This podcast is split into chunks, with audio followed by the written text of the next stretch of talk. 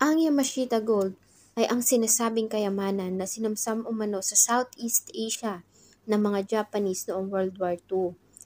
Ito ay pinangalanan alinsunod sa pangalan ng isang Japanese general na si Tomoyoki Yamashita, isang magaling na general na Hapon na binansagan nilang Tiger of Malaya. Dahil sa nagawa nitong sakupin ng Malaya sa loob lamang ng pitupong araw mula sa mga British. Ayon sa ilang mga manunulat, ang nasabing kayamanan ay itinago ng general sa ating bansa na siyang naging dahilan para maengganyo ang maraming mga treasure hunters mula sa iba't ibang bahagi ng mundo ang nagtutungo sa ating bansa noon at nagbabaka sakali na matatagpuan nila ang Yamashita Gold. Ang nasabing kayamanan ay naging laman ng mga usap-usapan sa buong kapuluan, lalo na nga sa mga nakakatanda. May ilan na nagsasabing hindi ito totoo at ito ay isa lamang kwentong bayan. Hanggang noong taong 1988, isang locksmith sa pangalang Rogelio Rojas na nagmula sa Baguio ang nag-claim na natagpuan niya ang kayamanan. Ngunit ayon sa kanya ay inagaw ito sa kanya ng noon ay Pangulo ng ating bayan na si former President Ferdinand Marcos Sr. Ang nasabing usapin ay umabot hanggang sa hukuman ng Hawaii. Samahan niyo po akong balikan ng kwento ng pagkakatagpo ng Yamashita Gold at ang ginawang pagdinig ng hukuman ng Estado ng Hawaii sa kasong isinampa ng Pamilya Rojas at Golden Buddha Corporation laban sa ating dating president na si former President Ferdinand Marcos Sr. Totoo nga ba ang Yamashita Treasure? Bago ko po simulan ang ating story, sa mga bago po sa channel ko, please hit the subscribe button at pakipindot na rin po ang ating notification bell para ma-notify kayo sa mga bago nating upload na videos. Ilang dekada mula nang matapos ang World War II, ay naging laman ng mga usap-usapan ang tungkol sa kinaroroonan ng mga kayamanan na kinamkam umano ng mga sundalong Hapon sa lahat ng bansa na kanilang sinasakop. Ayon sa matatanda na nakaabot sa nangyaring digmaan, ay napilitan si General Tomoyoki Yamashita na ibaon ang kayamanan sa isang underground caves at tunnel sa norte at babalikan na lamang ito pagkatapos ng digmaan. Ngunit dahil sa nakubkob na noon ng Amerikano ang ating bansa, ay napilitan ng mga Hapon na sumuko at si General Tomoyoki Yamashita ay hinuli ng mga US forces at na-convict dahil sa mga krimeng sanhi ng digmaan. Si General Tomoyoki ay na-execute noong, noong 1946. The commission finds you guilty as charged and sentences you to death by hanging. At sa kanyang pagkamatay, ay sinama niya hanggang sa kanyang libingan ng sikreto kung saan itinago ang mga ginto na tinawag nilang Yamashita Treasure. Hanggang sa ang isang teenager pa noon na si Rogelio Rojas ay magkaroon ng interes sa nasabing ginto, lalo na nga nang makilala niya ang isang Japanese man na nagkwento sa kanya na ang ama nito ay, ay dating nagsilbing sundalo sa hukbo na pinamunuan ni General Yamashita noong digmaan. Ayon dito, ay nasa bansa siya dahil sa sinubukan nila na hanapin ang ginto ngunit nabigo sila at bago pa man ito umalis at bumalik ng Japan, ay ibinigay nito kay Rogelio ang isang drawing ng mapa kung saan ay maaaring matatagpuan ang hinahanap na treasure. Isa pang lalaki ang nakilala ni Rogelio na nag-claim na nagtrabaho siya noon bilang interpreter ni General Yamashita at sinabi na to na minsan na siyang isinamin ng general sa loob ng isang tunnel somewhere in Baguio kung saan ay nakita niya ang mga kahon na punong-puno ng ginto at silver Kasama nito ang isang gintong statue ng Buddha. Dahil sa paglipas ng panahon ay madami na ang nagbago sa Baguio. Kaya naman mariin na pinag-aralan ni Rogelio Rojas ang drawing ng mapa at mga posibleng tunnels na matatagpuan sa lalawigan hanggang noong taong 1970. Siya kasama ang 27 grupo ng mga treasure hunters ay nagsimulang maghukay sa isang lumang minahan sa likod ng Baguio Hospital.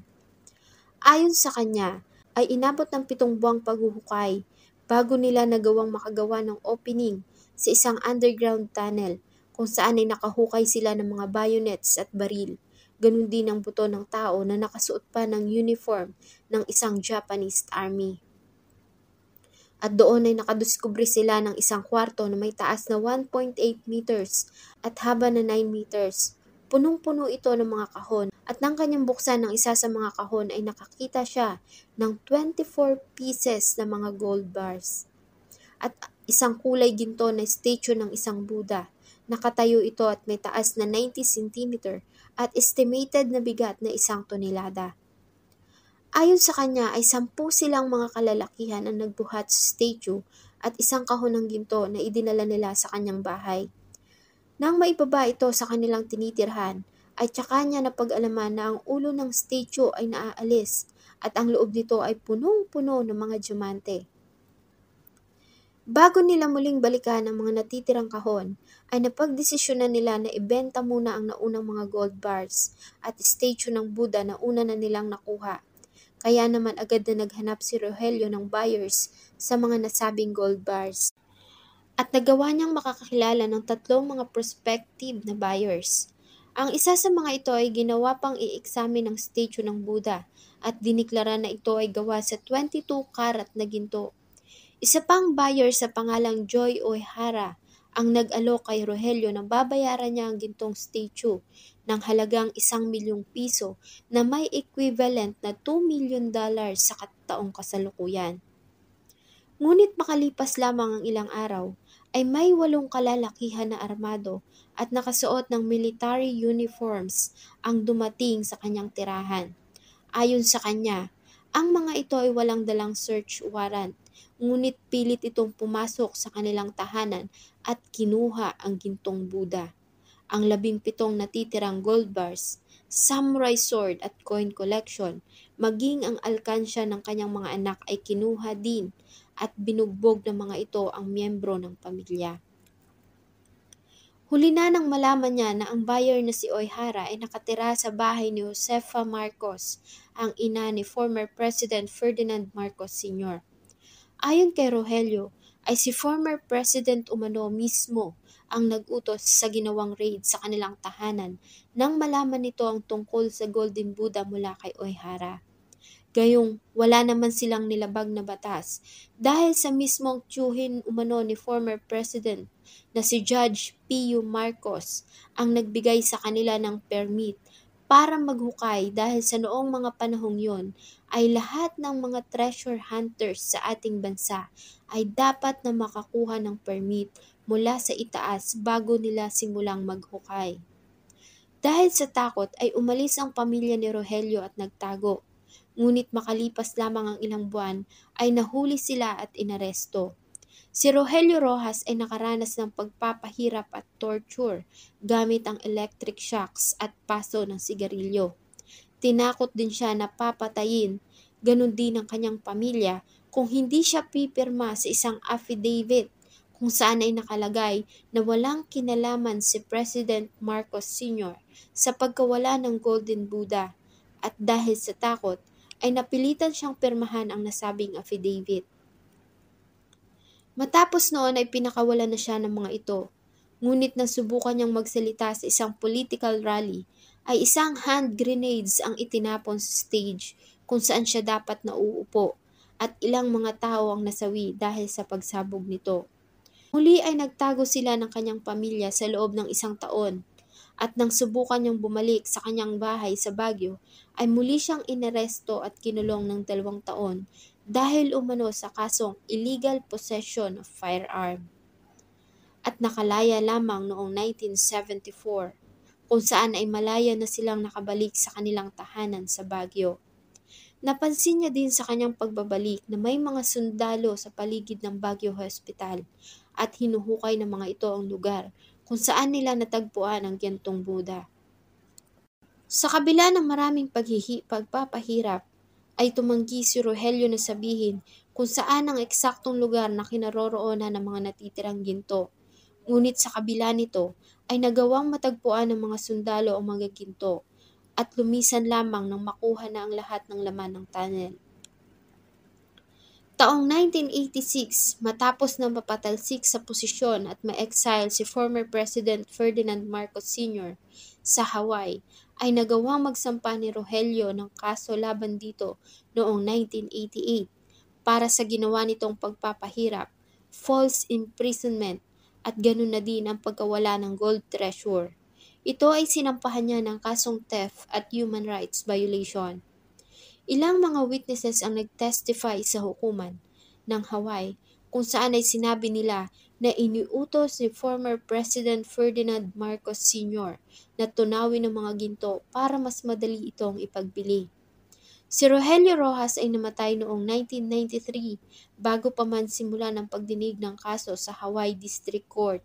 Samantalang si former President Ferdinand Marcos Sr. naman ay una nang namatay noong 1989.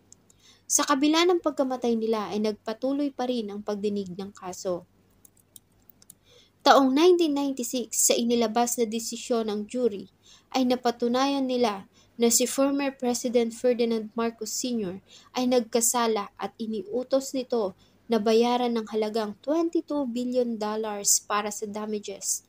Ito ay ang naitalang pinakamataas na halaga ng settlement noon. Ang nasabing compensation ay binaba sa 19 million dollars, kasama na dito ang 13 million dollars na halaga na ninakaw na ginto at 6 million dollars para naman sa damages, 6 million dollars para naman sa damages at false imprisonment. Bilang beneficiary ng mga Marcos, ay inatasan ng hukuman si former First Lady Melda Marcos na bayaran ng pamilya at ang Golden Buddha Corporation. Taong 1998, ang mataas na hukuman ng Hawaii o Hawaii Supreme Court ay naglabas ng pahayag na may sapat na ebidensya na sumuporta sa naging finding ng jury tungkol sa natagpuang kayamanan ni Rogelio Rojas at ang nasabing kayamanan ay kinuha ng mga Marcos. Subalit ay ni-reverse ito ang halagang 22 billion dahil ayon sa mataas na hukuman, ang chamber na puno ng ginto ay mataas na espekulasyon at wala ding ebidensya sa dami at quality nito. Kaya naman muli itong naglabas ng utos para sa panibagong pagdinig tungkol sa value ng gintong Buddha at sa labing pitong gold bars lamang. Matapos ang ilang taon na pagdinig, ang Golden Buddha Corporation ay nakakuha na ng final judgment laban kay dating First Lady Imelda Marcos at inuutos ng hukuman na magbayad ng halagang 13,275,848.37 dollars at 6 million dollars para sa human right abuse na tinamo ng pamilya ni Rogelio Rojas. Ayon sa mataas na hukuman ng Hawaii, ay napatunayan nila na natagpuan ni Rogelio Rojas ang isang kayamanan. Subalit hindi naman na-required ang hukuman na alamin kung ang nasabing kayamanan ay ang sinasabing Yamashita Gold. Base sa testimonya ni Rogelio sa ginawang pag-aaral sa mapa na ibinigay ng anak ng isang dating sundalong Hapon at sa tips na binigay ng isang interpreter na dating nagtatrabaho kay General Yamashita, ay nagawa niyang matagpuan ang samurai, samurai swords at buto ng dalo sa nasabing treasure chamber.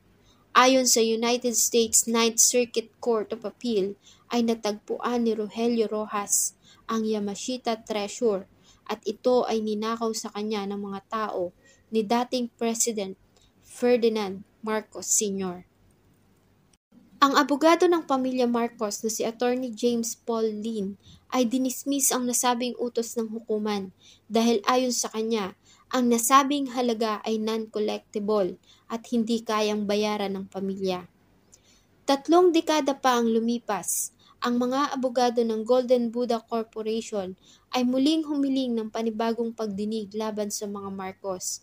Ang nasabing motion ay para pa rin sa collection effort ng halagang nakalagay sa orihinal na judgment laban kay First Lady Imelda Marcos.